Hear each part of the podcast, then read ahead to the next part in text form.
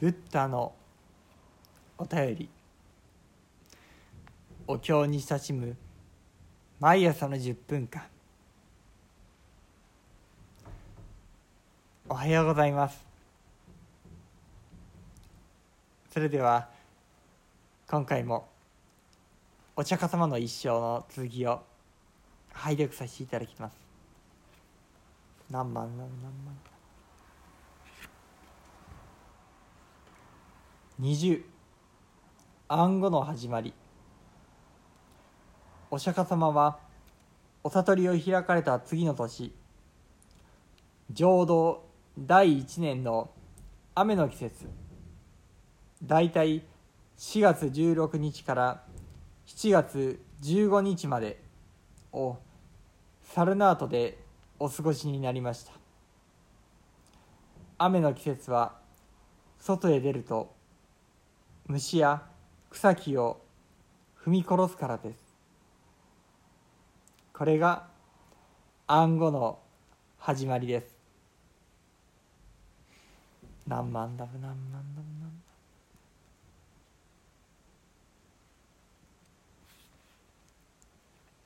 暗号。雨の季節。これはお釈迦様の三次宮殿5番の三次宮殿のところで出てまいりました。お釈迦様のお父様であるスットダナ王は王子に3つの宮殿を建てた。そんな話をしました。すなわち暑い季節にあったもの。寒い季節にあったもの。そして雨季。雨の季節にあったもの。こうしたところからインドの風土。そんなところも感じ取ることでありますけれども。この暗号という風習はまた今の日本にも実は伝わってきております。何万ダブ何万ダブ。これが暗号の始まりでもありました。さて続きます。21三カッサパ。浄土第2年にお釈迦様がマガダ国に来られた時有名な修行者だった3人の兄弟が1,000人の弟子を連れてお釈迦様の弟子になりました。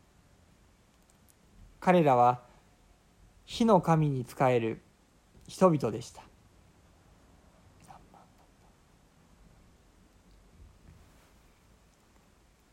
さてマガダ国覚えておられるでしょうか？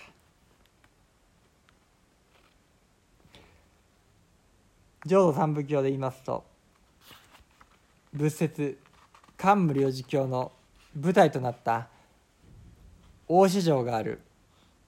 マガダ国。また無料寿教の舞台となった。領寿泉義釈泉もこのマガダ国にある。山でありました。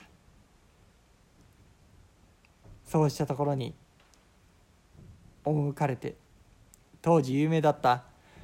3人のカッサパ兄弟。彼らと対論しそしてまた彼らはお弟子方もろともにお釈迦様のお弟子にとなっていかれるのでありました。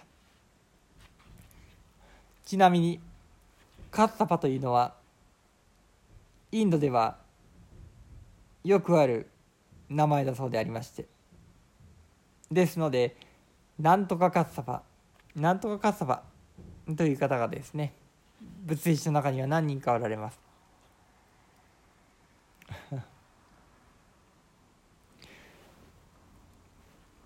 さてそれでは続いてまいります。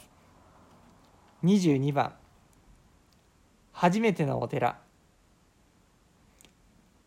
お釈迦様が大勢のお弟子を連れて大社長マガダ国にお入りになると。国民はお釈迦様の教えをよく聞きました。ビンビサーラ王も竹林少女を立てて寄付したので浄土第23年はここでご説法されました。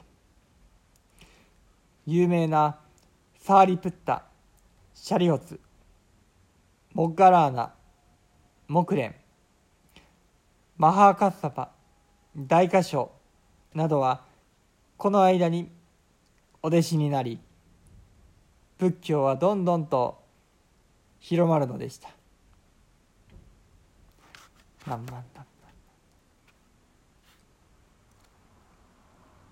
さてマガダ国の王ビンビサーラ王。これは11番になりますか。ビンビサラ王はまだお悟りを開いておられない知ったった大使を見られて大きな自分の国の国王になってくださいとまで申し上げた方でありました。本当にご因縁のある方だなということを改めて驚きます。そしてまた最後にはあなたが悟りを開いて仏様になった時一番先に私にお話をお聞かせくださいとお願いになっていたのでありましたが一番先というわけではありませんでしたけれどもこうしてまたビミサラ王のもとへとお釈迦様は歩みを運ばれたわけでありました。そしてまた有名なサーリプッタシャリオス尊者これは浄土三部教の仏説阿弥陀経の聞き手になっておられます。あるいは有名なお経で言いますと般若心経なんかの聞き手もそこにもシャリシと出てまいりますけどシャリオス尊者のことでございます。また木蓮尊者。マカマハーカッサパ。マカカショウ尊者なども加わってください。仏教はどんどんと広まっていくのでありました。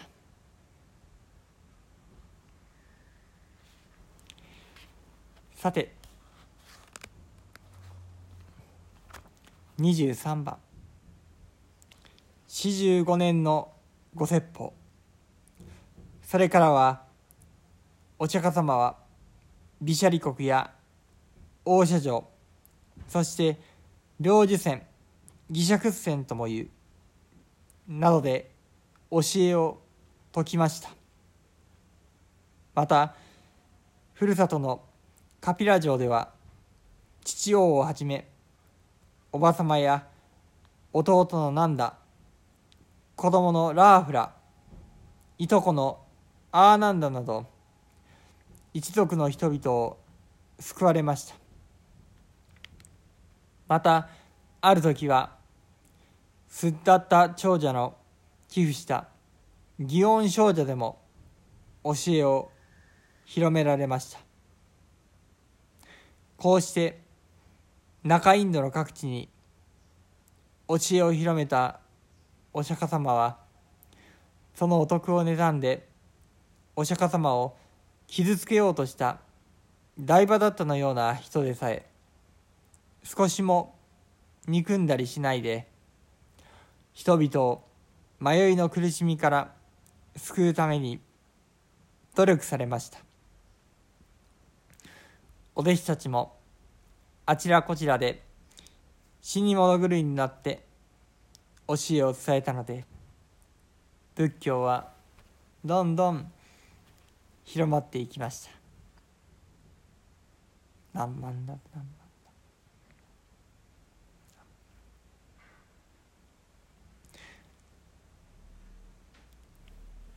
四十五年のご説法。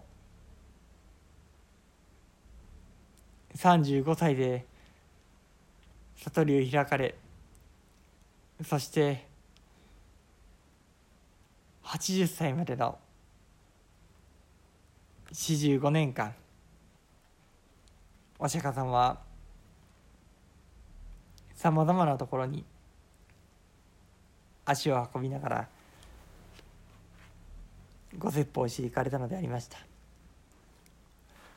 お釈迦様のご説法をよく大病予約と申します。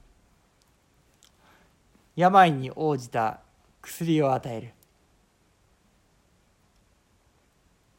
お釈迦様は頭が痛い人には頭痛薬を。お腹が痛い人には腹痛薬を。そうしたようにその人にぴったり合わせた時ぶりをもってして巧みに仏への道を開いていかれるのでありました。そうした中で今日までもさまざまなお経が伝わってきてまいります。何万何万まさにお釈迦様の45年の結晶。それが多くのお経典として伝わってきているのでありましょう。そしてまた今度はその中で私にぴったりな教えはどんな教えなのか。そうしたことの選び取りが大切になってくるのではないでしょうか。いろんな宗派がございますけれどもそれぞれに大事なお経様を選び取ってその道を歩まれていくのでありました。